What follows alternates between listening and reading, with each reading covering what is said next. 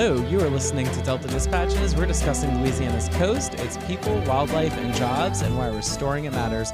I'm Jacques Hebert with Environmental Defense Fund. Simone, it has been an exciting week. Um, I mean, how does your week get better when you start it by attending LSU's national championship game? I was not fortunate enough to go, but I was certainly watching. I was a little nervous in the first quarter. Um, but then it just got better and better. A couple, and they have not won them all. So um, I think that that is, you know, I think that Monday night's outcome was the best that we could have. Yeah. Well, congratulations to our Tigers. We're so um, proud of them and excited. I remember, you know, I think when they won the last championship, um, I, I, don't think I was living here. I was in college, but um, you know, I think my family sent me the uh, the newspaper art, uh, articles, the front page that I still have. So it, I thought it was pretty funny. They gave like a, a good shout out to why you should still subscribe to the newspaper, mm-hmm. right? yeah, exactly, exactly. Well, and it's been, um, you know, a busy week. Of course, we've had our, you know, team retreat all week. Um, and go then, team! Yeah, go team! And then, you know, you have a big uh, thing coming up next week. It's your your birthday. Oh, I almost forgot about that. I was like, yes, I'm going to Washington, but yes, it is. It is my birthday. That is true. Yes, oh, indeed. Well, yes, happy indeed. early birthday, and yes, I have to you. ask you a fun. If you birthday. ask me how many decades I am, like my daughter does, I'm gonna kill yeah, you. no. no. we're not gonna we're not gonna do that. But um, your fun question, and this is courtesy of Miss Joni Tuck. Wait, oh, is this what we do now? Um, yes. Okay. Is have you ever had a party at Wheeler Rolling? Wheels are rolling. That is the skating rink. And no, I did not. I had a um, roller skating party at Aggie's, which oh. all of our Terrebonne listeners will know exactly what Aggie's okay. is. Growing up in Houma, you had like three birthday parties a bowling birthday party, a skating birthday party, and a McDonald's birthday party. I was fortunate enough to have all three. Yes. Wow. You hit the triple crown of birthdays yes, in Houma. I did, in Houma. That's, in Houma. That's yes. great. Follow up question. Um, what I like that your... we're doing this now. We're gonna I'm gonna remember this for the future. Yeah. Mm-hmm. what is your favorite birthday king cake? I, I so everybody in my family knows that I love I love desserts stuff like that. That's fine, but every year I have a king cake for my birthday, and my favorite king cake is Cajun Pecan House from Ooh. Cut Off. Yes. Wow. Okay. Yes, they had a Coach O king cake. And it was purple and gold, and it was regular kind of. I say it was in a no shape, but they also had a number nine, and it came with a Coach O cookie I can't. I'm gonna have to show you my cookie. Okay. It's so cute. That is amazing. It almost made you feel bad for like eating Coach O cookie, like, um, but they, oh, they just have the best king cakes. Well, I know you'll be headed to DC Mardi Gras next yes. week. Yes. Um, we'll still have our. Show. What are you gonna do without me? I don't know. I might talk hmm. about birds or oysters yeah, exactly. or birds again. Um, but but you know we're glad you're going to represent, and I hope you get your delicious birthday yeah. cake before you. Well, if you remember, we, last year we tried to do the radio show from DC, and that was crazy town. Yeah, so it's a little bit of a since busy... you wouldn't come to DC with me. Uh, you'll have to go at it solo next Well, week. I'm going to hold down the fort, but hopefully one day I will get to experience DC Mardi Gras. But I'm so excited about our show today. Um, this is these we have guests that we've wanted to have on for a while. Mm-hmm. Um, you know, we've worked with them quite a bit on a series of films that um, they have, you know, released in certain festivals and will be rolling out later this year. Um, but you may have heard of the films. They were at the New Orleans Film Festival earlier, or I guess last year. Um, Last Call for the Bayou. Five stories from Louisiana's disappearing Delta. Um, th- these films were produced and shot and directed um, by Encompass Films, which includes Dominic Gill, the director, and Nadia Gill, the producer. And we're excited to have them on Delta Dispatches. So, welcome to Delta Dispatches, guys. How are things in the other LA? well, hi. Thanks for having us. Um, I can't actually be sure because I am at the moment in a very, very snowy uh, Lake Tahoe, California. Ah, that's okay too. The LT? Yeah, Are they the LT it, over there and not the LA? yeah, yeah, I would say so. I, I, it's more than okay. It's amazing, actually. It's uh, it's a, l- a little different from where you're at, I guess. Are you a skier? Yes, I yes. am. When time allows, I uh, I love to ski. Very good, very good. Awesome. And Nadia, are you also in Tahoe, or are you holding down the fort in LA? I am. We're together right now, and actually, the snow is pouring down. It's uh, winter wonderland. Just so you know, it's about 80 degrees in New Orleans Yeah. today. I'm not even kidding. And 100% humidity. So we'll gladly trade. Definitely 100% with you. humidity. Um, Yeah, I'd say it's, it's pretty humid here, but it's in the form of uh, snow. Oh, okay, now you're just rubbing it in. I know. I know. Um, well, I mean, you all are, you know, no strangers to going to beautiful places and doing um, a lot of kind of outdoors filmmaking. Um, certainly, you were in some interesting places here in Louisiana for the films, and we're going to talk about that. But tell us a little bit about the, your background as filmmakers and also about Encompass Films. Yeah. So um, my background is is definitely in sort of adventure sports. I traveled all over the world on strange contraptions, including bicycles, uh, filming the places and people that I came across. Um, and Nadia and I teamed up uh, in 2011 to uh, make films uh, in a similar vein about other people and, and other people's stories in different environments. Um, and coming from adventure sports, uh, the way we, we tapped into the, the the delta to begin with was was found one of our five subjects that appear in in the five films that you're talking about, uh, whose name is Ben Depp, and uh, he is a paragliding uh, uh, landscape photographer. So obviously that fits pretty squarely into our remit of adventure. Um, and given my background in, in science and in environmental science, it also provides an interesting opportunity to uh, tell uh, a really important environmental story. Um, but obviously, looking into his story, we found uh, a lot more. And uh, we figured it would be a real disservice to the subject of, of Louisiana's wetlands if we stopped there. So we began to delve much deeper. Yeah, and um, I, I think we've had Ben on the show before. His yeah, I remember is- at least talking to Alex about being with Ben, right? Yeah. Yes. Yeah, and his photography is just incredible. You can go to bendepp.com to to kind of check it out. Of course, he's in certain galleries here um, as well. But okay, so Ben is quite a unique photographer, and he's one of, like you mentioned, the features of one of the films, um, On a Wing and a Prayer. So tell us about his process for f- photographing the wetlands. So I, has a journalistic photography background, and uh, I think he was looking for a story that he could tell in pictures um, in a way that was really unique. And he became really, after living in New Orleans for some time, he was obviously became aware of the environmental issue of the degradation of the wetlands. And as a photographer, he realized that there weren't very many vantage points that would allow him to actually capture the wetlands. And so he actually, for the exercise of um, figuring out how to portray the wetlands in the most effective and beautiful way, he uh, learned to paraglide. And as Louisiana Louisiana being flat, paragliding is really just paramotoring because there's no real mountains for you to jump off in Louisiana. So you have to strap a, um, a motor to your back. And, and so he started that journey. And over the couple uh, course of a few years, he amassed uh, an incredible portrait of the physicality of the wetlands, and uh, he says it's his uh, his effort to really show people what they can't see, what they're missing because of the flat um, environmental landscape. It's worth it's worth mentioning that he started kind of from the same point as everyone else, which is uh, you know a, a, I guess a majority of, of certainly people that live in New Orleans their familiar, familiarity of what the wetlands look like comes from flying in and out of the airport. You get a you know two or three minutes glimpse, if you're lucky, of the wetlands before you disappear into the clouds, and I think that's what initially sparked his his interest.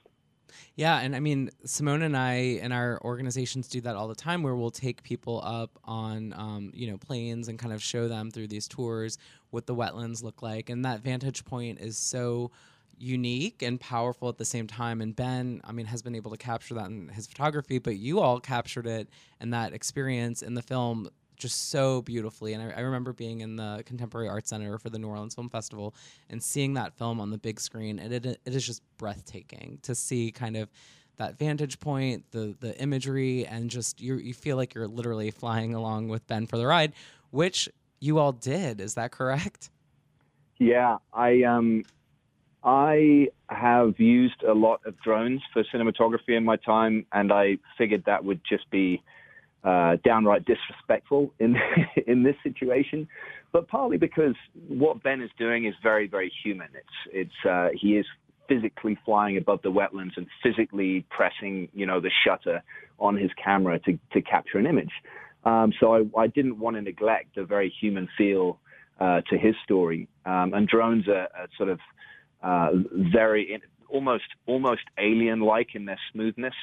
Um, so I figured that the, the the best thing, the best way to capture this would be to fly in another paramotor with or above him, and and essentially track him doing doing what he does best. So part of the reason the film looks so good is is because we're flying, you know, at times of day that Ben captures his his stunning footage.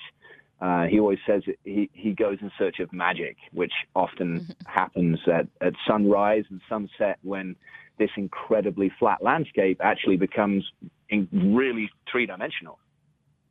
Yeah, and I just want to give a shout out actually to an um, uh, local um, paraglider from Lafayette named Matt Minyard, who actually did the job of taking Dominic up in a tandem paramotor for this project. So we mm-hmm. were also able to experience more of um, Louisiana's hospitality and generosity through Matt. That's awesome. And um, you know, I want we're going to talk more about some of the other films, but um, on a wing and a prayer, you know, that actually has been released online. Is that correct? Yeah, it's it's actually on uh, CNN's online platform called Great Big Story, uh, where you will find a myriad amazing, usually sort of five to ten minute short uh, films, and uh, and they definitely picked Ben's as one that was uh, special to them. So that's that's up there right now. That's awesome, and congratulations for that. You know, uh, recognition and that distribution of, of, the film, and we'll be sure to link to it in the episode.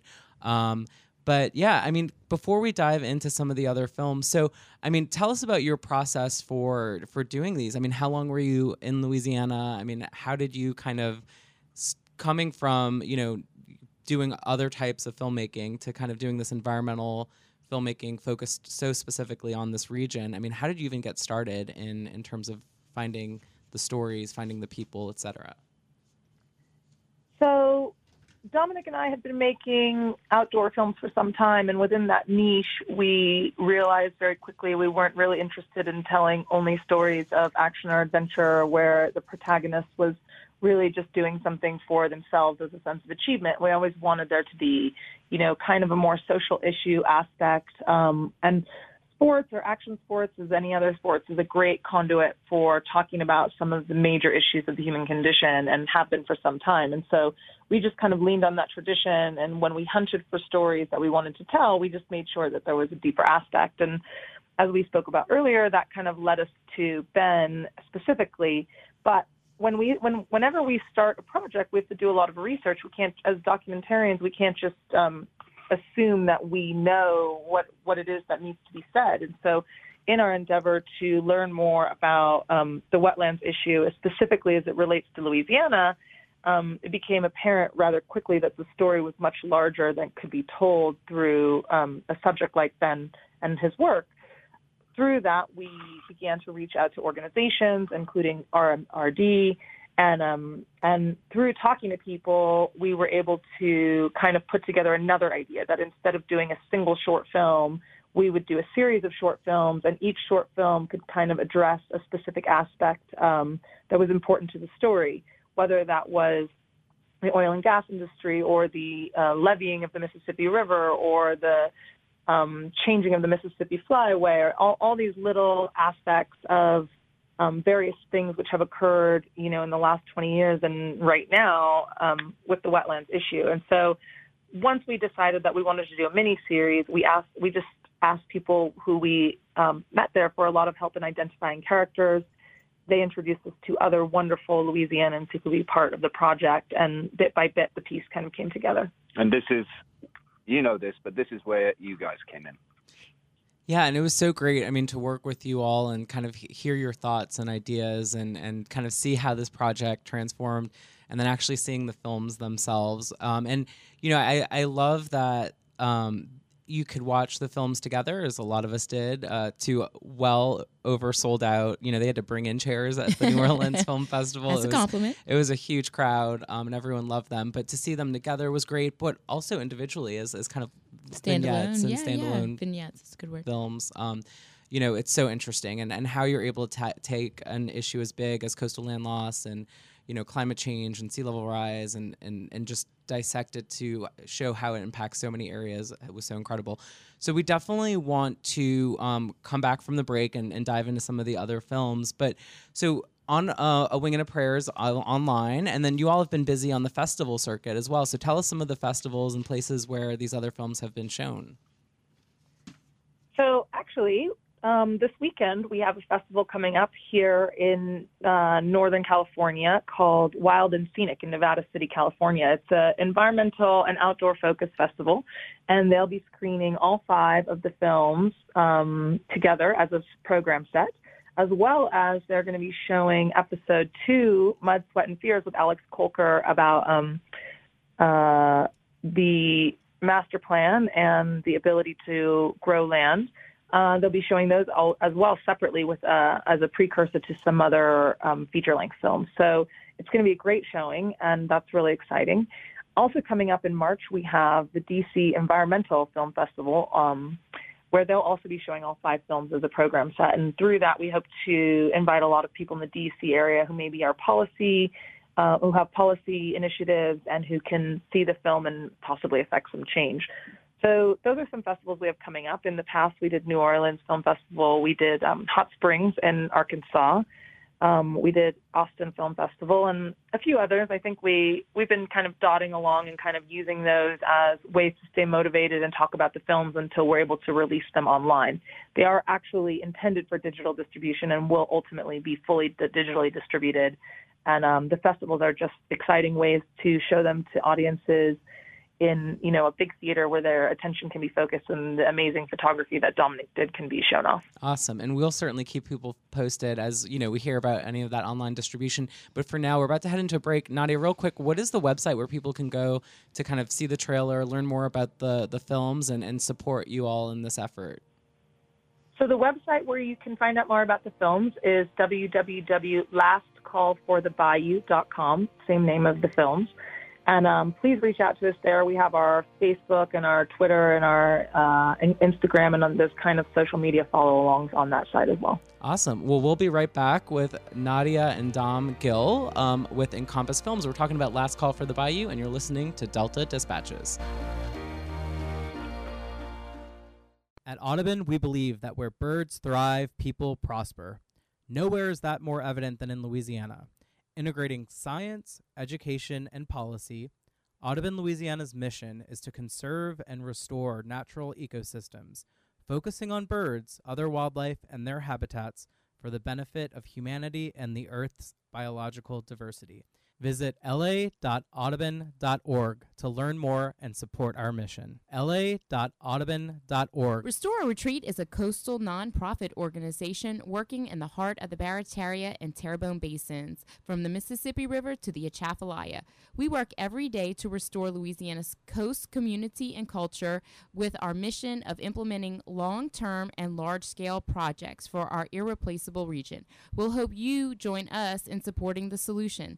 Check us out on Twitter, Facebook, and online at www.restoreorretreat.org. National Wildlife Federation gives voices to the wildlife conservation values that are part of our country's heritage. We are charting a new course for wildlife that our children and grandchildren will thank us for. Visit our website, nwf.org/louisiana to find out more about our work to restore and protect coastal Louisiana for generations to come. National Wildlife Federation, uniting all Americans to ensure wildlife thrive in a rapidly changing world. NWF.org slash Louisiana. Hi, I'm Don Cheadle. Listen up. I want to talk to you about something important the Environmental Defense Fund.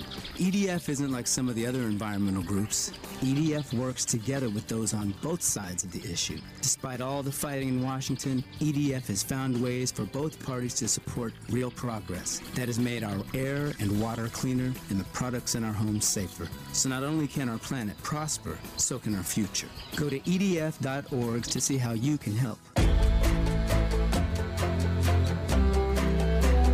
And we're back. You're listening to Delta Dispatches. We're discussing Louisiana's coast, its people, wildlife, and jobs, and why restoring it matters. I'm Jacques Hebert with Environmental Defense Fund. And I'm Simone Maloz with Restore or Retreat.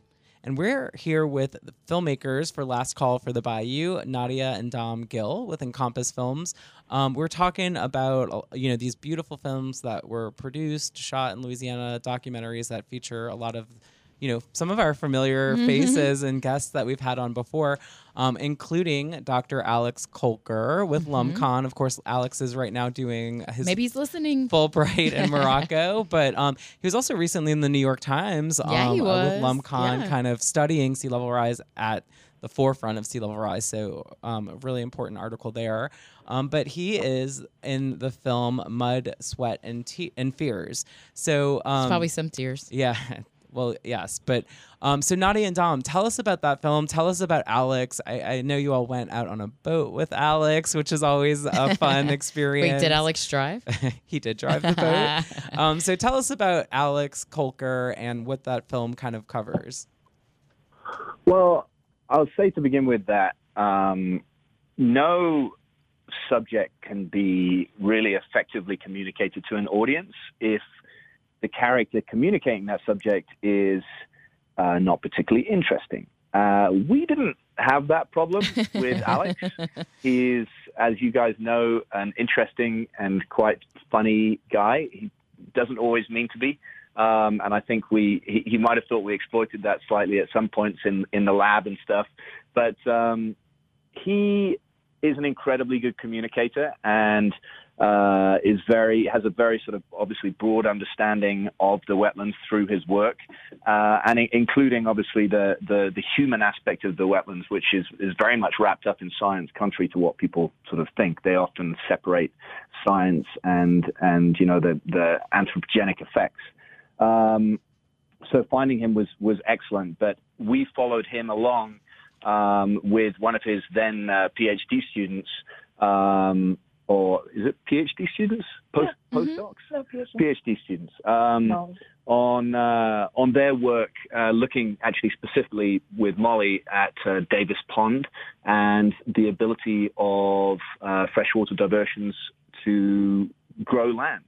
Um, and so Alex talked, that's really the core of Alex's episode, the potential we have of uh, essentially uh, crudely put, cutting these holes in the levee and, and, and, and creating land. Yeah, Alex is, has been on the show more than a few times before he left us for a little while. Even brought Dupree with him, right? I wonder who's taking care of, Of Dupree course, these yeah. days, right? But Alex is uh, a great example of a science communicator, right? He's um, approachable and you can understand what he's talking about, and he says it in a way. He is interesting. You know, we've had him tell stories um, before, and Davis Pond is an important story to tell about this idea of this project that didn't turn out exactly how they thought, um, but in a good way. And, and one of the on the ground examples that we have of how um, that unintentionally we are, you know, building lands here in Louisiana. So um, thank you for featuring him. I also know that you also featured Albertine Kimball, right? Um, and she's another interesting Another person. character, I would say. so yeah, tell us about Albertine and um, the film The Duck Queen of Plaquemines Parish. Do I have to call her that say- officially, Queen Albertine? Oh, Well, it's, it's, yeah. it's, it's, it's, it's self it's self appointed, but she's quite proud of the fact it's self appointed. That name. Yeah, I was going to say uh, you can tell that we were listening to Delta dispatches before we actually made the film because um, These are that's all how we ha- heard of Alex and Albertine from previous uh, uh, previous episodes that you did. And um, Albertine, she's such a character, but she also is a great communicator. Actually, um, just her legacy of having worked for the state for so many, or the parish for so many years, and um, traveling the area by boat and then witnessing firsthand the changes over the years um, is really someone who's so intimately familiar with the disappearance of the wetlands was a real treat for us as filmmakers. Um, just to be shown that, even even without a camera, just to go down there on a boat with her and have her take us around and kind of explain, you know, what she's experienced over the years. Um, so, and we just knew when we, even just the first time we talked to her on the phone, that um, she would make a really dynamic um, subject, and that people who wanted to know more about this issue would be really drawn to listening to her. So that's always very important to us as filmmakers. Um, you know, who can who can tell you the information firsthand, but also who's engaging that people who may not otherwise be that interested in the subject will still stay with you and want to learn about the subject because they find the communicator so interesting. There's a big difference between effect, you know, telling a story and sounding like you care about the story you're telling. And, and all our subjects, you know, I think that comes across pretty profoundly.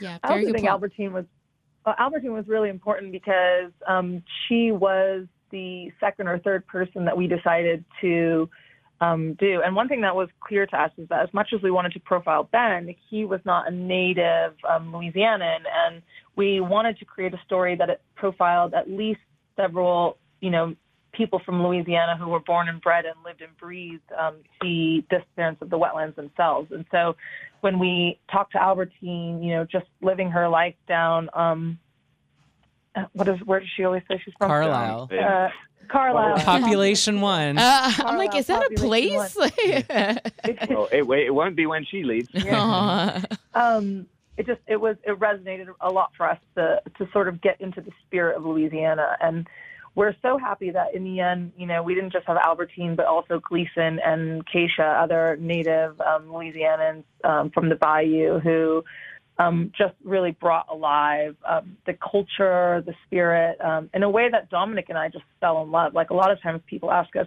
"Why did you decide to do this?" And I think it started with the environmental issue, but it very much took a turn for love for the people and the places um, that we were visiting, and love for Louisiana. And so we hope that really came out in the films because it's so easy to appreciate um, what we're losing, not only in terms of land, but in terms of culture.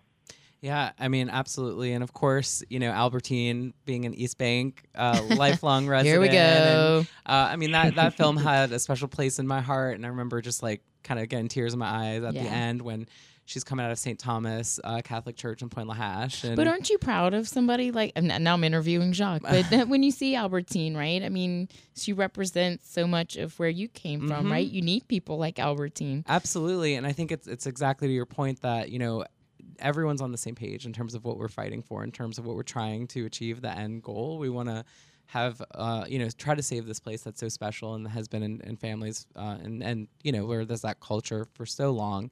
But even folks like Ben and and Alex, right? I Mhm. mean, they fell in love with it. Um, they fell in love with the place, and they're working in their own way to preserve it. And I think that comes through tremendously in the at, films. at our retreat this week, somebody said it's very hard to walk away from this place, Yeah. right? You know, and so Mhm. um, I like to think that Ben and Alex would have the same issues too. So I do want to talk a little bit. Um, we're about to head into another break, but the, another film, like you mentioned, Gleason um, and his you know beautiful family, um, and uh, the story Sink or Swim about kind of Louisiana fishermen and kind of what they're experiencing in, in terms of the challenges of a changing coast. So tell us about Gleason and and that film.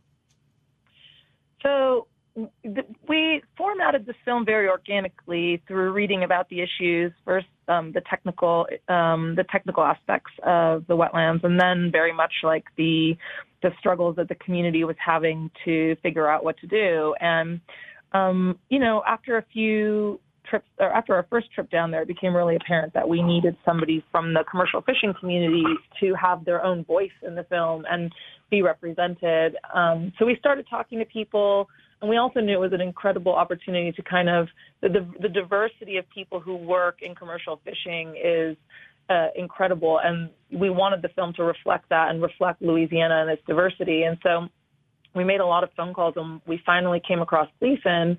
And when we first talked to him on Skype, we just fell in love with him. He's this um, generosity of spirit and his um, way of storytelling. He's just a really lovable person. So we were so excited to be able to film with Gleason. And I think we learned a lot um, just in how you have to talk to everybody and get their point of view in order to really understand the fullness of what's going on in Louisiana. And we really wanted to do justice to Gleason's side of the story because so many people, um, you know, they feel like they're not being heard or they're not being seen, especially when it comes to restoration. And they don't want to be viewed as um, anti-restoration, but they also want people to understand that, you know, their industry and their livelihood is very much dependent on the way things are. And so it was a very special story, and I hope that um, I, we know that Gleason was happy with it, and we were really intimidated, I think, to show him and, and know that we wanted to make him feel like he was heard.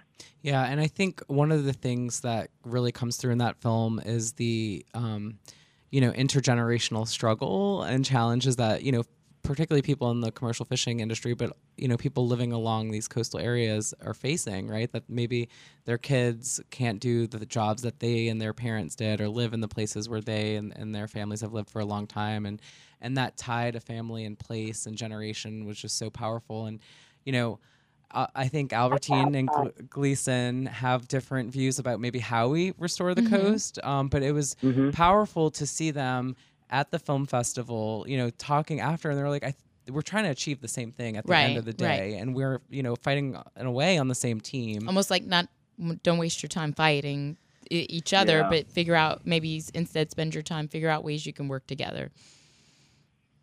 Totally. I, I we were lucky enough to be invited by Gleason to uh, a shrimp boil down at his his place in Port Sulphur, and Albertine came to that, and it was the day before the screening, and uh, to see them talking together and listening to each other and, and discussing the you know myriad issues was really special, and and that's that's the most important thing that these you know films can do for people is is create a dialogue with people that might in some circumstances not talk to each other.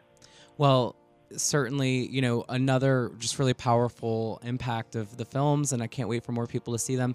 Nadia and Dom, we're about to head into a break, but we have one more segment. Do you mind hanging on? I do want to talk about Kasha and South as South Can Go and, and kind of just get some general uh, perspectives on, on this experience for you all. So if you don't mind holding on, um, we'll be right back on Delta Dispatches on WGSO 990 AM.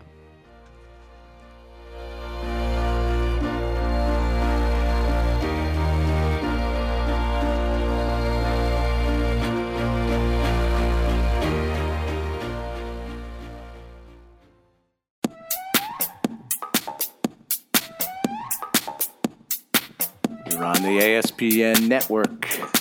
Coastal news for the pelagic minded.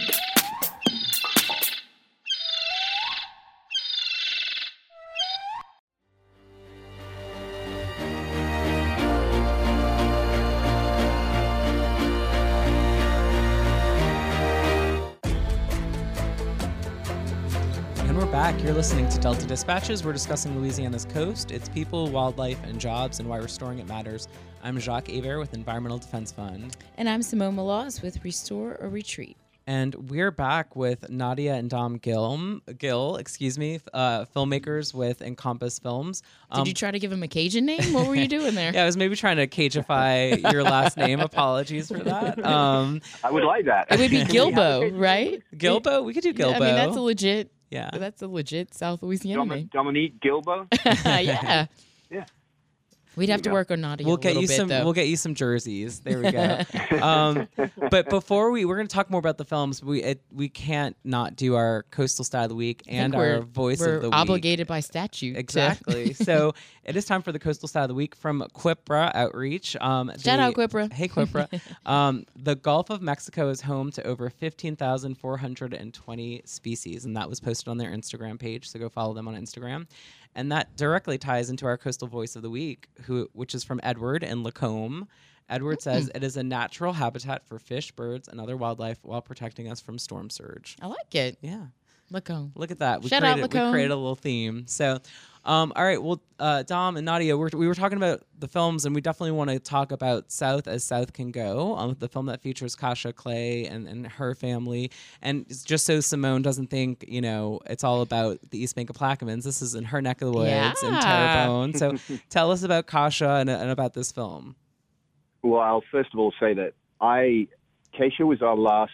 Um, she's obviously the last episode. She was also the last person we found um, uh, to cover in the series. And while I was feverishly editing the first three or four films, Nadia was still uh, hunting for for the for the last person to to tell story, really the, the human aspect of the story uh, and the and the very cultural aspect of the story. But I'll let Nadia talk about that a little bit. Yeah, I think um, by the time we came across Keisha's story, we realized that we had most of the like facts and circumstances of um, the wetlands issue laid out, but I really felt like we hadn't brought home meaning that much to it, and so we had been introduced to Keisha through a friend of mine who works um, in Louisiana, and we were thinking, what's the best way we can utilize the experiences of the Native Americans of Louisiana? And just thinking about um, forced migration, even though maybe it wasn't environmental in the days when the Native Americans had been forced to migrate, it became a really important theme and something that maybe their experience could educate us about and could kind of you know give a nod to the potential forced migration that might happen um, in the wetlands because of the sea level rise and the disappearance of the bayous. And so we really wanted to really bring to the forefront that people don't just lose land. Um, they lose experiences, they lose connections to the land, they lose culture, and so much is tied into it. And when you think about, you know, should we restore the wetlands or how should we save the wetlands? you know, as much as it's about, you know, coastal protection from storms or navigation of the Mississippi, it's also deeply about people and it's deeply about places and it's deeply about culture. And so we position that film for the end to kind of drive home that message.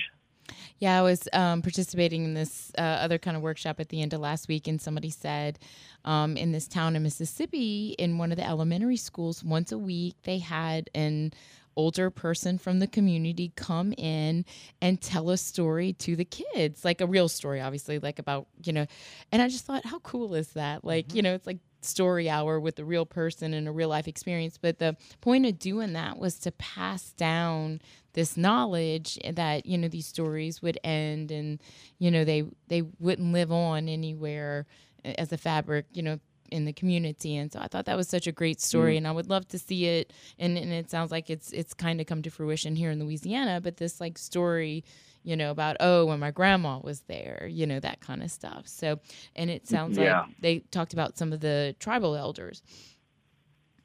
Yeah absolutely. So so one of keisha's projects um, was to do a lot of documentation of, of stories of her elders and their their recollections of the coast and, and life on the bayous uh, over you know the last you know in some cases 60 or 70 years and how that's changed and with that knowledge uh, it can help mold our understanding of, of what to do in future uh, which is a, a, really interesting thing um, but I, I, think also what was fascinating for me is um, indigenous communities all over the world have more typically led uh, either slightly more nomadic lives or more um, organic lives that don't leave a huge infrastructure behind them uh, when they disappear.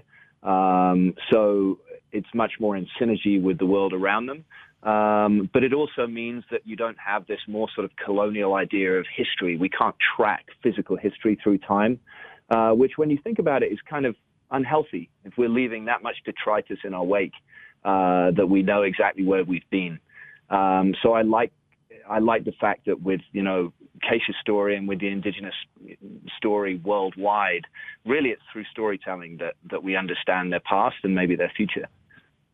Yeah, and I think in the film, uh, I mean, it's also about the the younger generation, mm-hmm. and you see Keisha and her um, elders kind of like and helping teach the younger generations about their culture, but also about land loss. And there's this scene where they're seated around a table and they're talking about, you know, um, you know what's at stake and and kind of the risk and the knowledge that these young kids had was really incredible um, about the issue, really and was, then yeah. Saying that well, this is our this is our elders, right? It's mm-hmm. not just it's this is our you know that recognition of the importance beyond just land or acreage, right, you right. know. So That's that the connection. powerful. Yeah. Well, Nadia and Dom, we're almost out of time. I have to ask, um, really quick. I mean, what was was there anything that was like surprising, or what was the most kind of looking back unexpected element like of this? Moment? Yeah, mm-hmm. of this whole process. Um, I'm really glad you asked. I actually wanted to share the story with you earlier, but we moved on from the subject. And um, we had a really, really special experience um, down when we were filming Albertine's video in Carlisle, and we had gone down with her to St. Thomas Church and, you know, to record that scene at the end. And while we were there, um, it was, you know, an, an evening, it was dark outside, and um, they sang this hymn. And we heard this woman singing in the back of the church, and it felt so um, emotional and visceral. And we left the church, and Dominic and I were talking to each other about that hymn and the singing and the woman. And we looked at each other and we said, man, it would be really great if somehow we could capture her singing that hymn for the end of Albertine's piece. So we asked Albertine if she knew who the woman was, and she said, yes, her name is Miss Olivia Tinson, and she's a longtime resident um, down there. And so we said, Albertine, is there any chance that we can call up Olivia and ask her if she'd be willing to record herself singing the hymn so that we can use it for the end of the film? And Albertine said, well, we could certainly ask. So she did call Miss Olivia Tinson, and she did agree. And so we invited her up to Albertine's um, house in Carlisle, and we tucked into uh, a quiet room, and we recorded it there with her. And now it's the end of this, um, the music for Albertine's film, and I think it's really poignant and so special, and just another extra nod to the culture and the people down there that maybe isn't apparent to people watching the film, but that we know, you know, has the life and blood and the soul of Louisiana in it.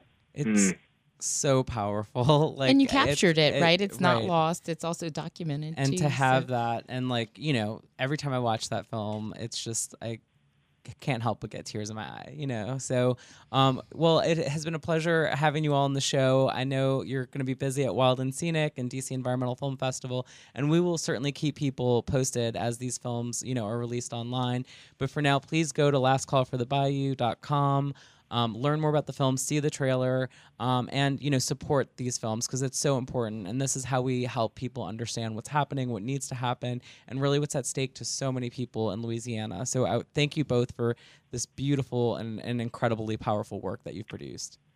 No, thank you. And we've listened to so many episodes of Delta Dispatches that Well, we, wait, know, we- we know now that we finally made it. Yeah, well, before you go, you have to tell us very, very quickly the best thing you ate here in Louisiana as your fun question. Beignets. Ah, good answer. Nadia? Oh, I'm definitely. I'm fried food, fried shrimp for sure. Fried Oh, shrimp, and, then, and you know what? Oysters. We uh, it has permanently affected us. because Charbroiled oysters. We do All right, guys, I said order one. I oysters said now one. unless it's. Too many, too many. Yeah. Impossible questions. All right. Thanks, guys. Pleasure having you. Thank you you, on. so much. Um, and thank you all for Take listening. care. Happy birthday, Simone. Have a great time in DC. Thanks, and I will be back with you next week on Delta Dispatches.